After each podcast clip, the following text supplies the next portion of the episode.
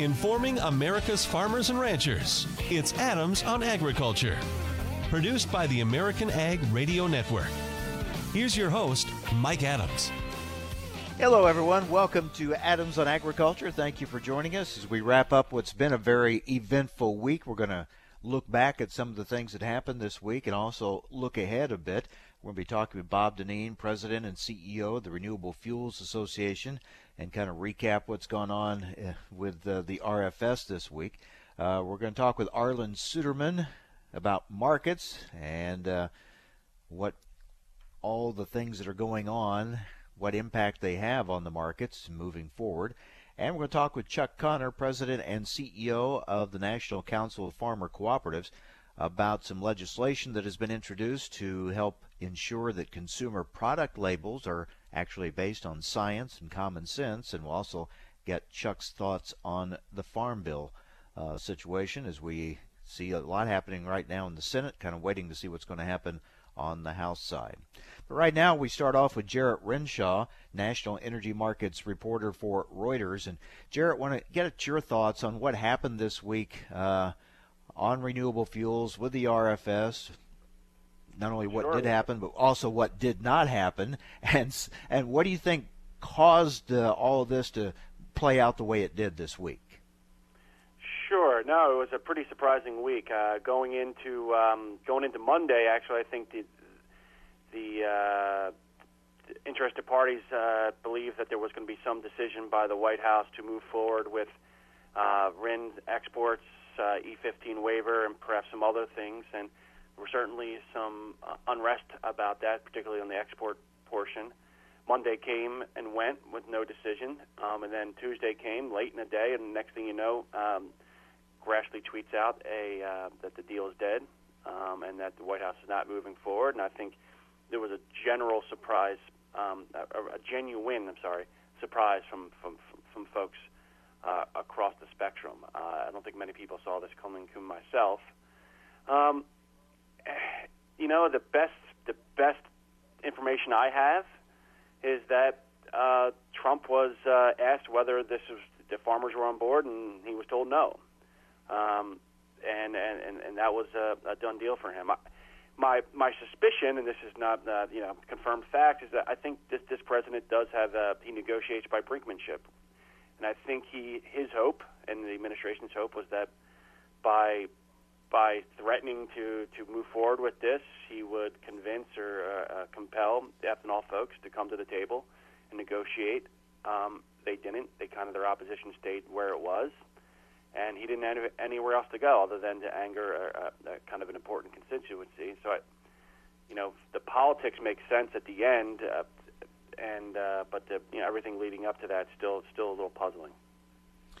Where do you think this leaves the renewable fuels industry and its supporters moving forward? Because they still want E fifteen sales year round. Is this going to make it harder to get? I mean, is the White House going to say, no, wait a minute, I've given, I gave in on this when I'm not going to give in on something else? Or do you think there's still a good chance they can get E fifteen year-round? You know, I, I, at this point, there's nobody, including Senator Grassley and some of the other folks, who think the E fifteen, there's a, there's a clear path to E fifteen. Um, I think they, the White House presented E fifteen as a package deal, and once the package deal is off the table, they are of the opinion the E fifteen's off the table. Um, there's been no official word uh, on that uh, from the White House or on anything.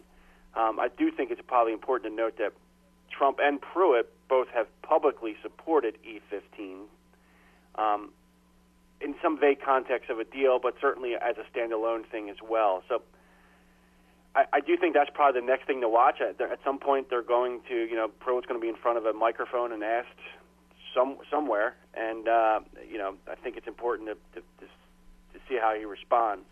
Um, I, I have no reason to believe that it's going to be in the, the upcoming R V O or anything like that. I, I don't see any immediate decision on the E fifteen front. I, I, I think there's, you know, that's still kind of a wait and see. What do you make of the stories of Uh... Ted Cruz and Scott Pruitt being seen together and supposedly uh, trying to come up with something uh, on uh, on the R F S, and the, the at least the um, the feeling that some have is that they're trying to come up with some way to help the oil industry. Do you agree with that? Uh, there's certainly, um, there's certainly by all, by all by all indications, Scott Pruitt and Ted Cruz are both advocates for the oil industry. Um, so certainly it wouldn't be surprising um, if that was the, the, the central focus of that conversation. You know, one thing I think to consider is, like, was this was this dinner planned in advance, maybe a week ago, and and knowing that this could be some, you know, I don't know, victory lap or some victory dinner that the two of them, you know, worked hard to get uh, some of this, uh, uh, some of these measures through. Um, so I think the timing of when it was scheduled probably tells a lot about the content of the of the dinner, and that I don't know. Um, you know, if it was planned beforehand, well, maybe it was planned as a uh, you know, some way to celebrate, which was a long journey to get into this, getting this pushed to the finish line. If after, it's kind of a regroup session, let's let's figure out our next strategy here. So, you know, it's hard for me to say which which one of those two took place. Okay, so export R I N credits are put aside for the time being, but the, the R F S waivers, that issue still remains. No doubt, no doubt. And I, you know, I, I mentioned this the other day that, you know, that there was a lot of celebrating on the, the deal going dead, but there's certainly a lot of Still a lot of issues that are still unresolved, including the, the small refining waiver, which presumably could have been a part of this this deal. So, you know, this is going to be the, the, the story to watch here over the next few months, um, particularly R V O, and see how they, if they try to reallocate those um, those wa uh, uh, those waiver volumes or not. I, we have lawsuits that obviously are going to take some time. I, I think there's going to be uh, some some efforts to, to change some budget language to to try to address this. So I think there's going to be several pressure points here to try to compel this administration to either rein them in or um, force them to reallocate and keep the fifteen billion dollars uh, ethanol mandate. So again, that that that's something I still think there's a lot of there's a lot there's a lot unresolved in that space, and and I think that, you know, we're we're going to see. Were you surprised the president kind of doubled down on his support of Scott Pruitt publicly? Yeah, I, I, I think everybody is a little puzzled, um, given all the all the, the bad news that is coming out from the E P A that that, that that the Trump is stoned by him. But I guess the general thing that that I keep I keep thinking about is, A, he's kind of carrying out a lot of Trump's agenda, and B, I, I'm. I am uh, not convinced. It makes sense to me that the argument that getting a ne another E P A administrator in there is, is probably nearly impossible, um, given the current um, climate in the Senate. So I, I, I think it's, A, he, he likes what he's getting in terms of policy, and B, the alternative, there's not really a great alternative, because the path to getting a, an, another person appointed is, is it's filled with a lot of landmines. So That, that strikes me as reasonable. That makes sense to me, at least mm-hmm. to kind of understand the motivation. Um, given given that other, you know, agency heads have, have left, have been pushed out for much less. Right. Well, a lot happened this week, but there's still a long ways to go in writing this story on the renewable fuels, that's for sure. And Jarrett, we'll follow your, your great reporting on this. Thank you very much. Hey, no problem. Thank you. Jarrett Renshaw, National Energy Markets Reporter for Reuters. Coming up next, Chuck Conner, President and C E O of the National Council of Farmer Cooperatives on A O A. Hello, I'm Mike Lindell, the inventor of MyPillow. And like all of you out there, I had problems sleeping. Pillows would go flat, I would flip-flop all night long, I'd wake up with a sore neck or maybe a headache, or I'd feel like I needed a nap even though I slept eight hours. Well, when I invented MyPillow, I wanted it so you could adjust the patented fill to give you the exact support you need as an individual, regardless of sleep position. MyPillow will get you into that deep R E M sleep faster, and you will stay there longer. It's not how much time we spend in bed, it's how much of that quality sleep we get. I do all my own manufacturing in my home state of Minnesota with a ten-year warranty and you can wash and dry my pillow. And here's my best offer ever. Get four my pillows for the price of one. That's right. Get four my pillows, two premium pillows and two travel pillows for the price of one. Order my pillow at eight hundred, eight seven one, seven two eight zero and use promo code farm eleven. Get four my pillows for the price of one. Call eight hundred, eight seven one, seven two eight zero and use promo code farm eleven. Go to my pillow dot com and at checkout use promo code farm eleven. The mighty Prosaro, king of fungicides. Its fast action and long residual make it the keeper of grain quality and yield, the hammer of head and leaf diseases, the number one reducer of scab. When your goal is greater wheat quality and higher yield, use Prosaro fungicide, and the crown of higher profit will be yours. Learn more at prosaro dot U S. Always read and follow label instructions.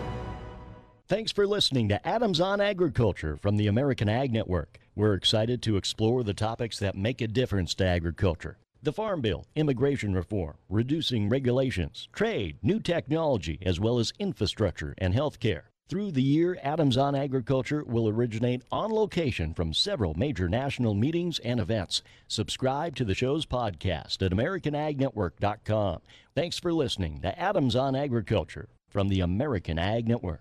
Reason number twelve why you should own a ThermoSpa's hot tub? They require no attachment to your home's plumbing.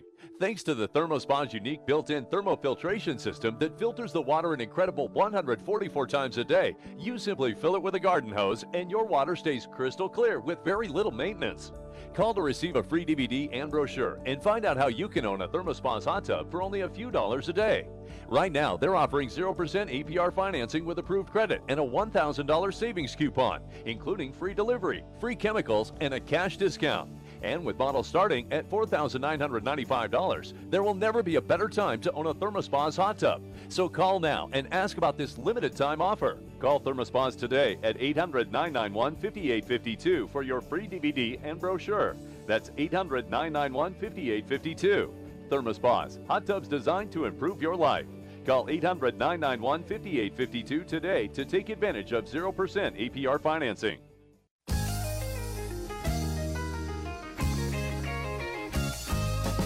Information America's farmers and ranchers need to know.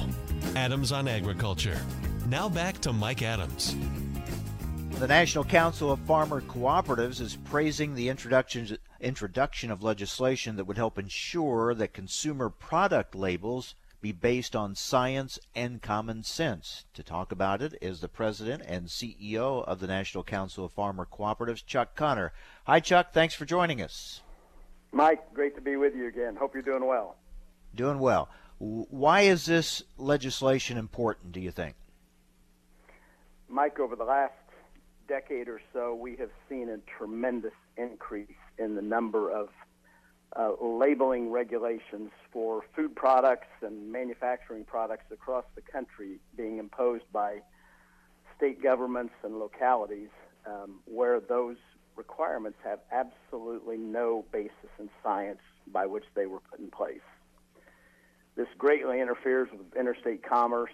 It adds to the cost of uh, food and a lot of other manufacturing goods. And the purpose of this legislation is basically to say, you know, if, if the state or locality has a scientific basis to do something, they're free to do it. But if they don't, then then there's got to be a priority system in place to, to eliminate those non-science-based rules and requirements in order to, you know, promote interstate commerce, in order to promote, you know, fair and accurate labeling uh, that is based on real evidence and real science, not just, uh, you know, what may be the latest trend with nothing behind it. And you cite as an example of that uh, confusion of a, of a state law uh, being one that we're seeing out in California. Yeah, Mike, Prop sixty-five, you know, is just wreaking havoc with uh, the food industry and a lot of other industries in California. Uh, requirements, costly litigation, uh, labels for consumers where they, they don't have any idea what those labels mean, to a point now where they're virtually ignoring them now that, you know, we're, we're required to, to label coffee and all kinds of other uh, uh, additives that occur naturally, you know, in our uh, uh, environment. Uh, it's, you know, it's just a system that's run amok. And this legislation would address that, but this is not the only purpose of the legislation. This is not, you know, against Prop sixty-five. We're seeing this show up all over the country in state and localities. And, uh, you know, again, our, our point is we want them free. Uh, you know, if they see a regulatory need to do something, we want them free to do it. But it's got to be based on solid information. It, it just can't be waste, based on some whim out there that... Uh, latest trend, uh, you know, coming off of uh, Twitter or Facebook. I mean, th- these are just not positive things, and, and we want to provide a system whereby the, the manufacturers have the ability to, to require some science behind these rules and regulations.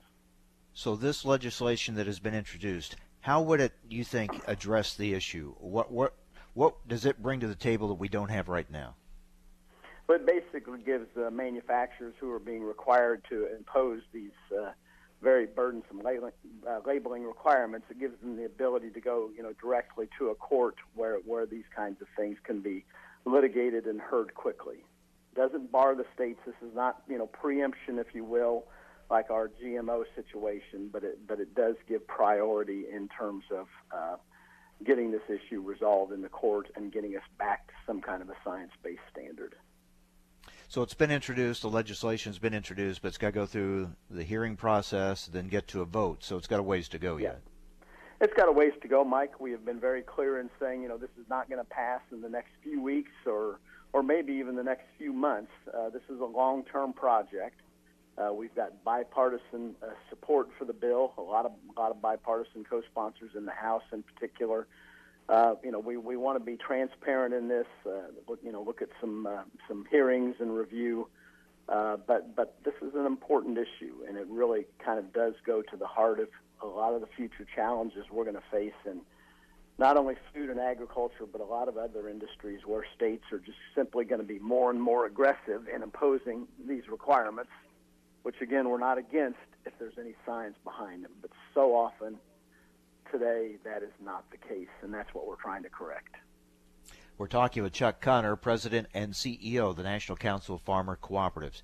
Chuck, you have uh, been involved in a lot of farm bills over the years, and uh, we're going through that process again right now. It looks like the, the Senate Ag Committee will um, have a markup of their farm bill next week, next Wednesday. Um, it looks like at this point it's a lot smoother sailing so far on the Senate side than what we've seen on the House side. Uh, what are your thoughts on this farm bill process? And uh, uh, obviously this becomes a pivotal month in both the Senate and the House. Yes, Mike. I mean, this has been a real challenging farm bill so far. And uh, they're all challenging, but this is this one has been particularly difficult. You know, we've lost another vote in the House of Representatives, and that's never a good, you know, a good situation out there in agriculture to lose those farm bill votes. But I will tell you, Mike, I'm still um, relatively optimistic that we can get something done, you know, yet this year.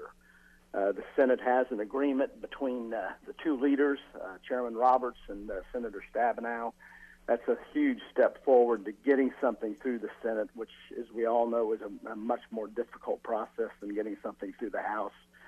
So I anticipate we're going to see some pretty quick action in the Senate. Uh, that hopefully will motivate the House to try this again. Uh, the House is also working on some of this immigration stuff that was a factor in the, the farm bill failure. Uh, they seem to be making some progress there as well. So, you know, overall, uh, you know, this is not a revolutionary farm bill. It's one that uh, that is going to continue a lot of what we've had in the past that people were comfortable with, and I just believe, given that fact, that we still ought to be able to get it done this year. The Senate's going to stay away from the uh, the the food stamp changes that have kind of held things up on the House side, but it's going to be interesting to see on payment limits. Uh, of course, Senator Grassley continues to push hard for those. It looks like he may be doing that more in an amendment rather than what may be in the markup itself. Uh, what what are your thoughts on, on that ongoing debate? Well, obviously, payment limits have been around with every farm bill that I've worked on, you know, in the last four decades, uh, Mike, and uh, this farm bill will be no exception. You know, my general sense is here is that uh, we're, we're probably um, in a situation where most producers are pretty comfortable with the status quo. Uh, doesn't mean that it was liked, but it was a you know a reasonable compromise from years past. And at the end of the day, I can't imagine that we're probably going to make dramatic changes in that. We're going to talk about a lot of changes, but we're not going to make any dramatic changes um, going forward. So we'll we'll just have to see. But this is always a, a highly contentious issue. And speaking of highly contentious issues, they've got plenty of them on the House side with the food stamp program and some other issues. But first, uh, they got to get through a, a, an immigration vote, and we know that's contentious. Yes. Uh, and we know that this is a uh, big issue for American agriculture, Mike. As you and I have talked uh, in interviews in the past, uh, this is a substantial portion of the agricultural workforce in America today is tied up in this immigration debate. Uh, we not only have an interest in it, it's fundamental to our very existence as food producers for this country. So we've got a lot at stake. If we could get something worked out to solve agriculture's immigration problems, that would be one of the best farm bills that we could uh, ever do for our producers as well. I was going to say, in some ways, isn't that immigration issue a bigger issue than the farm bill itself? Well, short, short term, it might be, Mike. They're both very, very important. You know, short term, obviously, uh, the, these workers, again, whether it's a dairy farm or a fruit and vegetable farm or even, you know, even on a lot of crop farms in America today, you pull those workers out, uh, you know, cows aren't going to get milked. Crops aren't going to get harvested. I mean, that, that it's, you know, the Farm Bill generally talks about risk management, uh, and that's important. But it, in terms of the labor, there, there's no risk to be managed if, uh, you know, there, there's no product being uh, produced out there. And that would be the case if we lost access to this labor market. Yeah, I think that gets overlooked sometimes. You can have all the programs you want in a farm bill, but if the farm isn't in operation, and it, it won't be if they don't have the labor, then that those farm bill programs aren't going to make any difference. Yeah, exactly. I mean, we're talking about, you know, some modifications to our dairy price support program that are very, very important, but to start with, you've got to have milk to, to, to qualify for those price supports. So it's pretty fundamental. Yep, we'll see how it all plays out. Chuck, as always, good to talk with you and good to get your all perspective right, on these things. My best. Take care. Take care. All right, thank you. Chuck Conner, President, C E O of the National Council of Farmer Cooperatives. On that uh, farm bill on the House side, Freedom Caucus Chairman Mark Meadows telling Politico this week he doesn't think much has changed in terms of the farm bill's chances on the House floor, saying we had a condition and that condition has not been met. He said that referring to conservatives' demands for an immigration vote before a vote on the farm bill. Uh, he wasn't saying too much about the farm bill's chances for passage, just saying I haven't focused on it. It's a good question, but I haven't focused on it. So there's still work to be done on the House side to get those votes uh, to pass uh, their version of the farm bill. And again, next week we'll start seeing some action with markup on the Senate Ag Committee side for their version of the farm bill. Well, what a week it has been for renewable fuels. We're going to talk with Bob Dinneen, President and C E O of the Renewable Fuels Association, get his take on what has happened and where they go from here. Next on A O A, Adams on Agriculture. All right, guys, we're ready for our Four Seasons sunroom, and Daddy's going to get a rec room with refreshments. Oh, no, we'll be sleeping under the stars. Mom, what about the one with, you know, the fun? Nice try, little bro. It's a gym. My gym. Hey, Grandma's getting her Four Seasons garden room. Weather tight and still like being outdoors. Maybe a living room. Oh, no, wait. A family hub. Yeah! No matter what the budget, the season, or the climate, Four Seasons sunrooms let you and your family enjoy the outdoors inside. Call now to hear more about these great offers from the premier manufacturer of sunrooms since nineteen seventy-five. More reasons for Four Seasons now. To find out more, call toll-free eight hundred, nine eight eight, four four seven seven. That's eight hundred, nine eight eight, four four seven seven. Call eight hundred, nine eight eight, four four seven seven today. Time for a market check here on Adams on Agriculture. I'm Rusty Halverson for the American Ag Network. Mixed in early Friday trade with tariffs and trade concerns expected to be discussed at Friday's G seven meeting in Quebec. The president saying he's looking forward to straightening out unfair trade deals at that annual Group of Seven meeting. Trump singling out tariffs on U S dairy products in another scathing tweet directed at Canada just before that summit begins. For corn futures, we've seen fractional changes early on this Friday. Soybean futures bending a fraction to three and a fraction lower. In the weather, we're talking about good conditions for much of the Midwest. Forecasts pointing to moderate to locally heavy rain for much of the Midwest over the next seven days. Meanwhile, in wheat weather, forecasters saying southern Russia is expected to continue to be dry over the next couple of weeks. We are firm in the wheat futures an hour into the trading day, with Chicago wheat a penny and a fraction higher, two to three and a fraction better in Kansas City, and a fraction to one and a fraction higher in Minneapolis spring wheat. In corn, we cracked key support yesterday, three seventy-seven and a half. That level now becomes resistance. For soybeans, the near-term trend pointing lower. We've got major daily chart support at nine sixty-five and a quarter, the January low. Livestock at the Merck and live cattle futures on this Friday trending fifty to ninety cents higher. Feeder cattle steady to forty-two cents better. No reportable trade in cash cattle country yesterday, according to D T N. Lean hog futures forty to a dollar fifteen higher, cash being called a buck or two better at the upper Midwest terminals. On Wall Street, the Dow down a point, S and P down a fraction, July crude oil in New York up nine cents. I'm Rusty Halverson for the American Ag Network. What if you had a medical emergency away from home? What you need is Mobile Help, America's premier mobile medical alert system. Most systems only work at home, but with Mobile Help, you get help outside the home with coverage nationwide on one of the largest cellular networks at the press of a button. I pressed the button, and lo and behold, the emergency came within minutes. Mobile Help did save my life. No question about that. Call Mobile Help now for a free color brochure. We'll send you everything you need, including the base station, the patented mobile device, the waterproof pendant, and wrist button. You can also add the fall button that automatically detects falls and signals help. Call today and receive a risk-free thirty-day trial. There's no equipment to buy and no long-term contract. For a limited time, you'll also receive a free emergency key box with your planned purchase. Remember, Mobile Help keeps you safe coast to coast. Call eight hundred, nine three zero, six one three seven now for your free Mobile Help brochure. That's eight hundred, nine three zero, six one three seven. Again, eight hundred, nine three zero, six one three seven.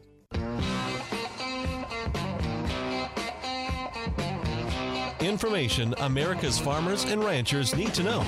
Adams on Agriculture. Now back to Mike Adams. All right, welcome back. So what a week it has been for renewable fuels. But in the end, was it a good week or not a good week? I guess it depends on how you want to look at it. Half empty, half full, that uh, tank of fuel. Let's talk about it with Bob Dinneen, President, C E O of the Renewable Fuels Association. Bob, thanks for joining us. Okay, what's your assessment uh, in the end? What you, where you're at today compared to where you were at on Monday? Has it been a good week or not? Well, I believe it has.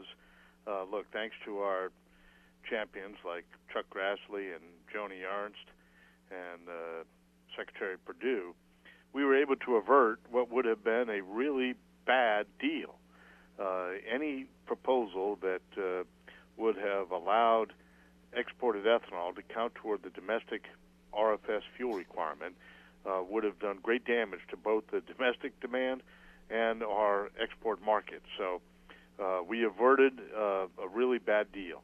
Now, we, we also haven't gotten what we need, which is the year-round use of E fifteen. But uh, I don't believe for a moment that that is dead. Uh, I think the uh, administrator, if he's Uh, listening to the president and following the statute, uh, we'll look for an opportunity to get R V P done uh, or the year-round use of E fifteen done sooner rather than later. Um, so I, I view it as a as a good week any time that uh, you avert disaster. So on the E fifteen, it, is it now harder to get that waiver? Thinking, is the president more apt to say, hey, I I, I backed off on the uh, the R I N credit deal, so I'm I'm not going to be as uh, you know maybe not going to give you the R, the E fifteen waiver? Or do you think he's still uh, supportive of that as he said in the past? Well, you know, now two months ago, he instructed E P A Administrator Scott Pruitt to go ahead and get R V P parity for E fifteen. I think it's easier to do now because it's not complicated by, uh, you know, some of the ancillary issues that allowing ethanol exports to count toward the R F S would have entailed. Uh, now that you've killed that proposal, uh, perhaps you can get R V P done alone. Look, refiners don't need any more help. Scott Pruitt, over the past several months, has taken care of refineries quite well, thank you very much.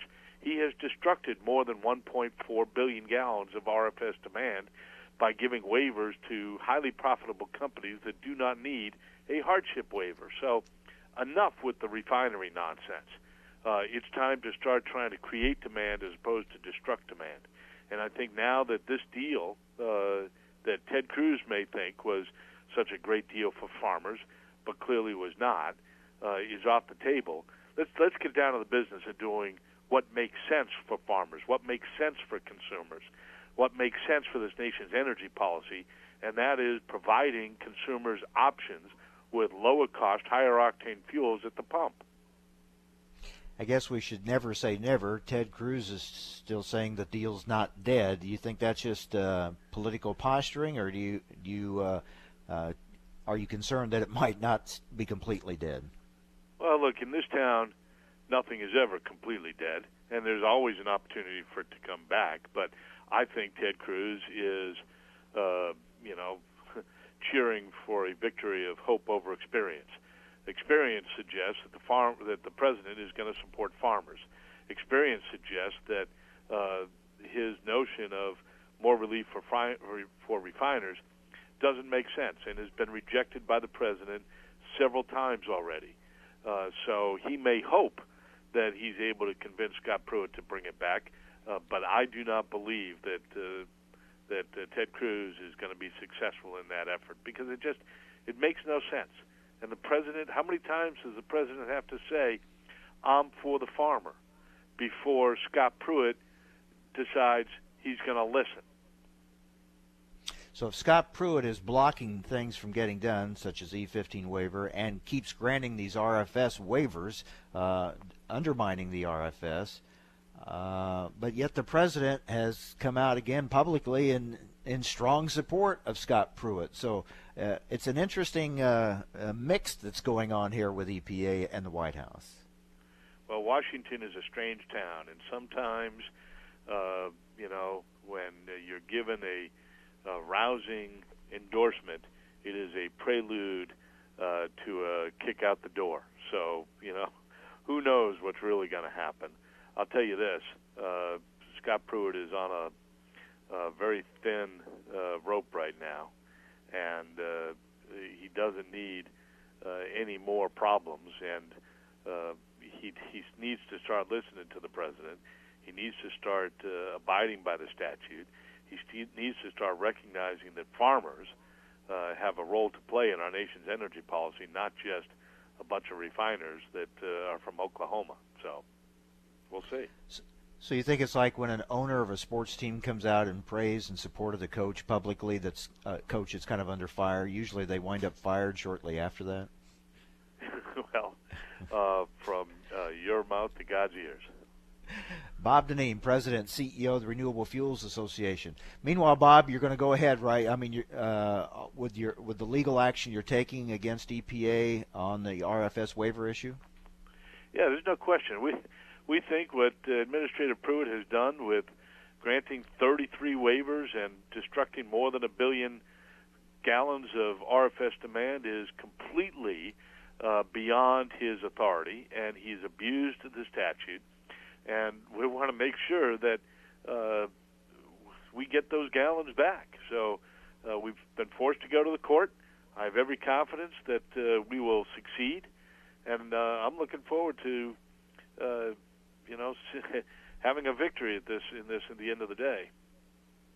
I want to get back to the E fifteen waiver situation. I mean, right now we're into June, so we we've lost E fifteen uh, for the summer months. So does that tell us it's not going to get done this year? I mean, are you looking at best case scenario for next year? Well, look, there's going to have to be a notice and comment.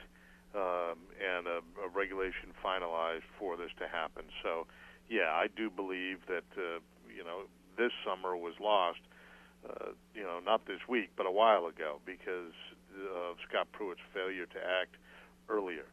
But, uh, you know, that's why I think it's so important that he get moving now so that we don't lose next summer. We we have to have this done. And uh, the E P A administrator has to uh, stop putting refineries first, uh, think about putting consumers and farmers first, and get an energy policy that makes sense for this country.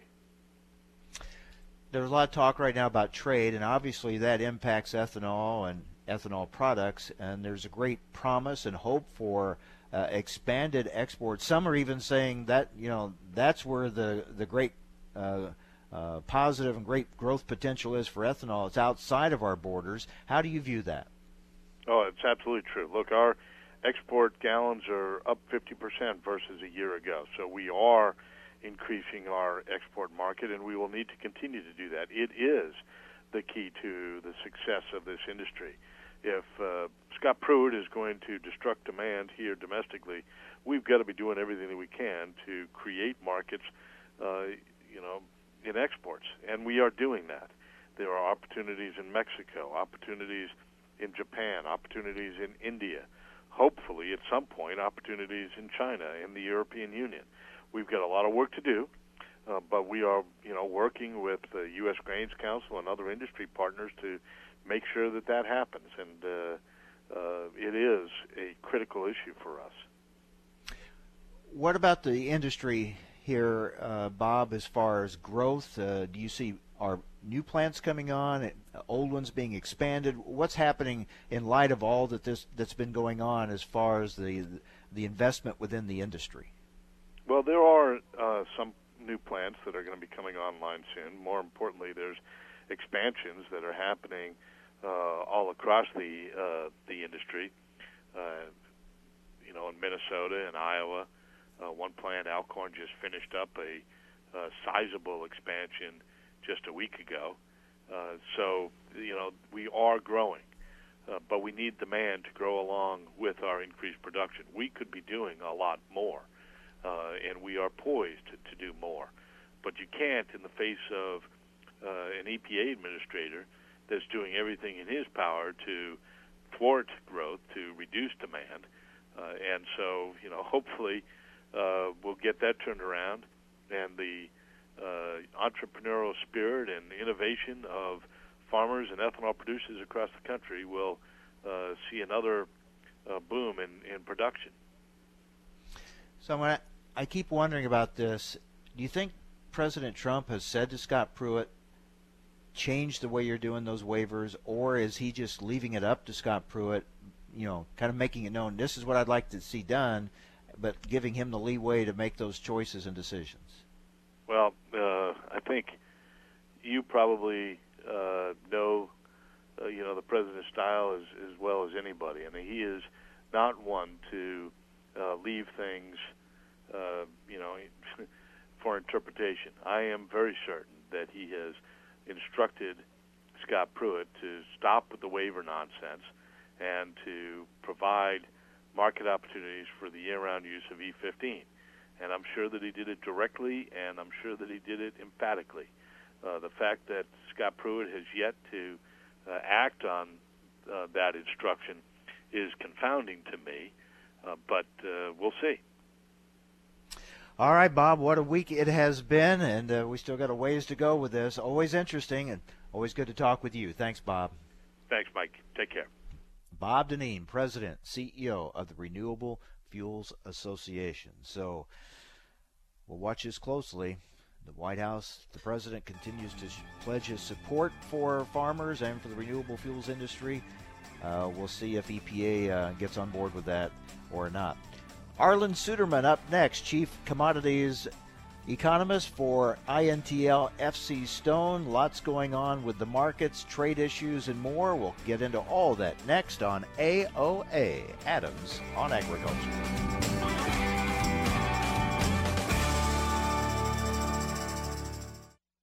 Do you need a car? been shopping only to be turned down because of bad credit, low credit, no credit, bankruptcy, or divorce?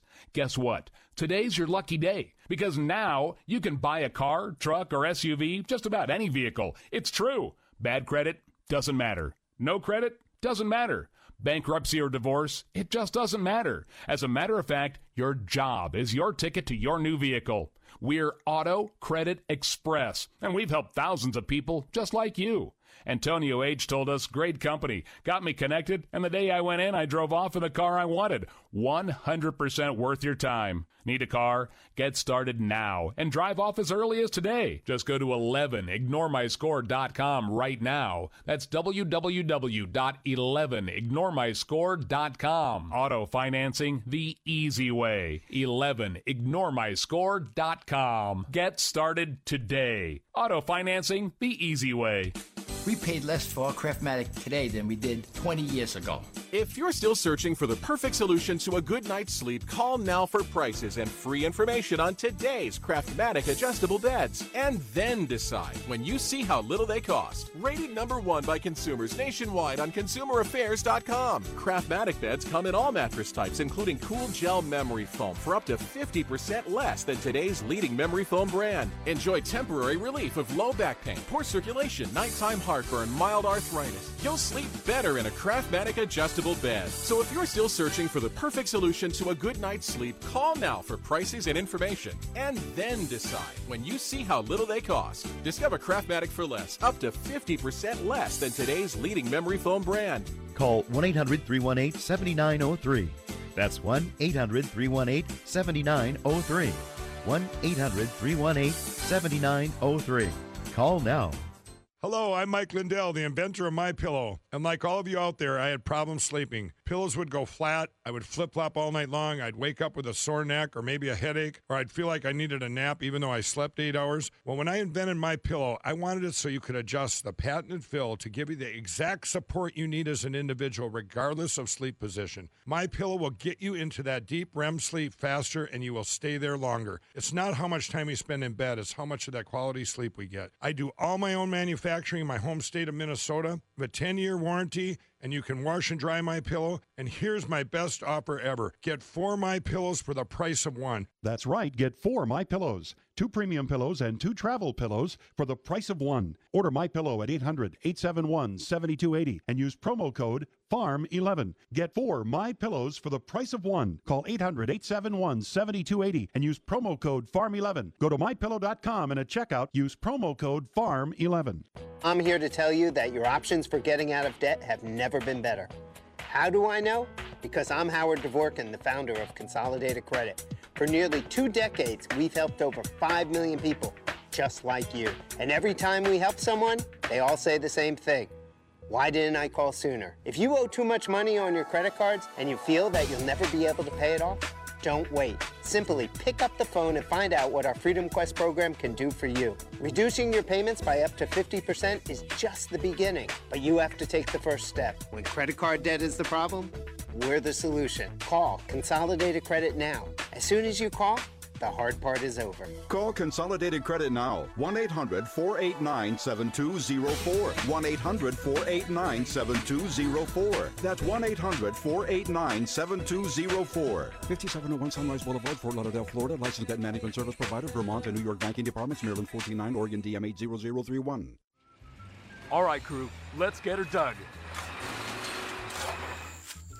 Honey, you want to give me a hand? I'm planting that tree, remember? No matter how large or small your digging project may be, no matter how urban or rural, you must always call eight one one before any digging project. eight one one is our national one-call number, alerting your local utility companies to come out and mark any lines they have near your dig site. You must call eight one one at least two to three business days before any digging project, so you can avoid hitting our essential buried utilities. This includes natural gas and petroleum pipelines, electric, communication cables, and water and sewer lines. So before you do this or this, make sure you do this. For digging projects big or small, make the call to eight one one. Brought to you by Common Ground Alliance. Information farmers and ranchers need to know. Adams on Agriculture. Now, back to Mike Adams.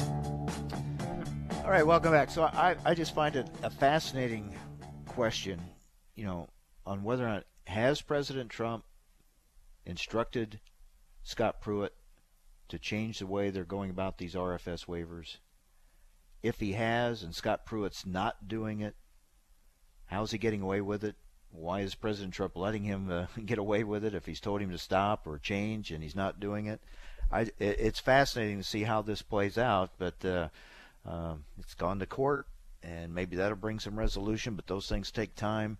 Uh, meanwhile, the president pledges his support for the uh, farmers and renewable fuels industry, but he's got an E P A administrator that seemingly has a different agenda. So uh, it's going to be very interesting to see how it plays out. Very curious to me uh, how it is playing out and why it is playing out the way it is. Maybe Arlan Suderman has some answers to all that. He's chief chief commodities economist for I N T L F C Stone. You you want to answer those questions, Arlan? You got any got any theories on that?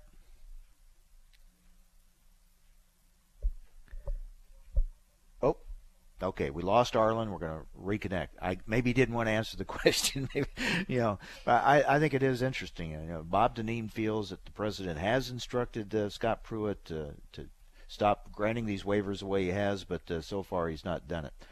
Arlan Suderman with us now. Arlan, I was just saying, uh, if you got any answers on this R F S issue, is is the president letting Scott Pruitt run amok here, or is he telling him he should change and he's not doing it, and why is he letting him get away with it? Got any qu- answers to any of those questions? I wish I did. You know, it's really interesting as the deal makers generally has this image of being in control of the people around yeah. him, but yet we've seen this repeated pattern of cabinet members just kind of going off on their own and doing their own thing, so to speak. So I'm really not sure what to make of this. It, the one thing that we do seem to be hearing from our people, I'm sure you've heard it, uh, is that he does he pulled back from this deal, so to speak, because he heard that it wasn't good for the farmers. And so uh, the farm constituency seems to be very important to him going into these midterm elections. That's the good news, I guess, for agriculture. Yeah. So, yeah, that's the good news. Uh, but it's just it's mind-boggling to me, uh, this whole Scott Pruitt situation. So we'll see how it plays out. Meanwhile, we got the G seven uh, summit, and the president's talking tough uh, on trade again. And uh, it's going to be interesting to see the, the reception on this and, and what it means for these trade deals moving forward. Reception has such a positive feeling. I get the feeling that's not going to be the feeling in this weekend. Uh, there already reports that there have been uh, – conversations that have been less than comfortable with several of the leaders ahead of the summit, and uh, certainly he's ruffled the feathers uh, with the tariffs against many of the countries involved in this summit. Uh, I think the markets, that's one reason we're pulling back today, is just uh, everyone's cautious going into the weekend, what kind of headlines might come out. Uh, and, and then we follow that up with uh, the Singapore summit next week, which I think is very tied to the Chinese talks. I think we'll see if that summit in Singapore goes well, that we'll see the uh, Chinese talks start to advance a little faster as well. You know, a lot of people in agriculture are nervous about the president's uh, approach to NAFTA and what he's had to say about NAFTA, but one area that we know is a concern is the dairy area, and he's been hitting that head on here in the last day or so. He really does. He seems to have a handle on what the impact is for the U S dairy producers, and uh, I'm sure that'll be a topic of conversation uh, this weekend, whether it's the directly between he and Trudeau or the people under them talking about it. I'm sure it's going to be a factor, and, and of course he's talking now about uh, individual uh, agreements with Canada and Mexico, which is how NAFTA started in the first place. I think it'd be much easier to reach an agreement with Canada and then bring Mexico along, similar to what we did the last time. So how do the markets view all this, and what's their approach, do you think? Well, first of all, there's the financial markets, which are really kind of setting back. Um, we've been on a big upswing, and they say, well, we've had a lot of profits this week that came into the week with the Dow had been up six, 600 points on the week, and so we said, okay, we got the uncertainty of, of the G seven meeting, let's take some profits. Uh, the grains, on the other hand, though, I think the traders are more focused on the chart damage we did yesterday, led by soybeans. Uh, the uh, Argentine drought story is old news right now in the trade. You got to feed a bull every day, and the bulls are lacking fresh fodder. We'll probably see a much stronger export campaign in the fall as a result of the Argentine drought. But by then, we may be looking at a big U S crop, so there's no fresh fodder for the bulls for the, and soybeans, and they broke through chart support. And corn tried to hang on, uh, supported by the strength in wheat, but eventually it pulled corn through the key support. And that chart selling then really picked up, and uh, we did damage to both yesterday. This wheat market has been interesting. It really is, and it's been led by Kansas City. Of course, we're down today, and Chicago's leading the way down because all we're doing with this uh, soft red winter wheat crop is adding to already big stock. A hard red winter, though, the support has come from the fact that the harvest now, with test cutting all the way up into central Kansas now, has really been confirming the low yield. Yes, where the rains fell in April, the yields have been better than expected, but elsewhere they've been poor, and particularly the heat in late May looks like really did a number on the Kansas crop, which was about in the milk stage at that time. We took about a third of about a third off of the grain fill period for the Kansas crop, and that's really hurt yields. One farmer in south central Kansas had three combines working for three hours just to fill a truck. Uh, that type of news has been supported in Kansas City. But what's capping those gains today is the fact that we've got big deliverable supplies of old crop wheat ready going into the delivery period later at the end of the month. And uh, so that's kind of the sobering reality, and uh, we're pulling back a little bit being uh, with the negativity overall that we're seeing in crude oil and in the grains. Real quick, are you still bullish on corn long-term this year? Well, long-term, I really am. I think the caveat, though, which I'm writing in my midday commentary to our clients today is after talking to the head of the feed grain group in WASDE and, and getting a feel earlier this spring about the size of the uh, Chinese reserve, I think they're about one hundred million metric tons off based on what our sources in China are saying. So at some point in the months ahead, we've got to see an upward revision in, from U S D A in the size of the reserve, maybe up to one hundred million metric tons. All right, Arlan, I know you're busy. I always appreciate your time. Thank you. Thank you. Arlan Suderman, Chief Commodities Economist for I N T L F C Stone. With that, we wrap it up for today and for a busy week. Thank you for joining us. Always love to hear from you. Email me, Mike Adams at American Ag Network dot com or on Twitter at Mike Adams Ag. Have a great weekend. Thanks for joining us on Adams on Agriculture.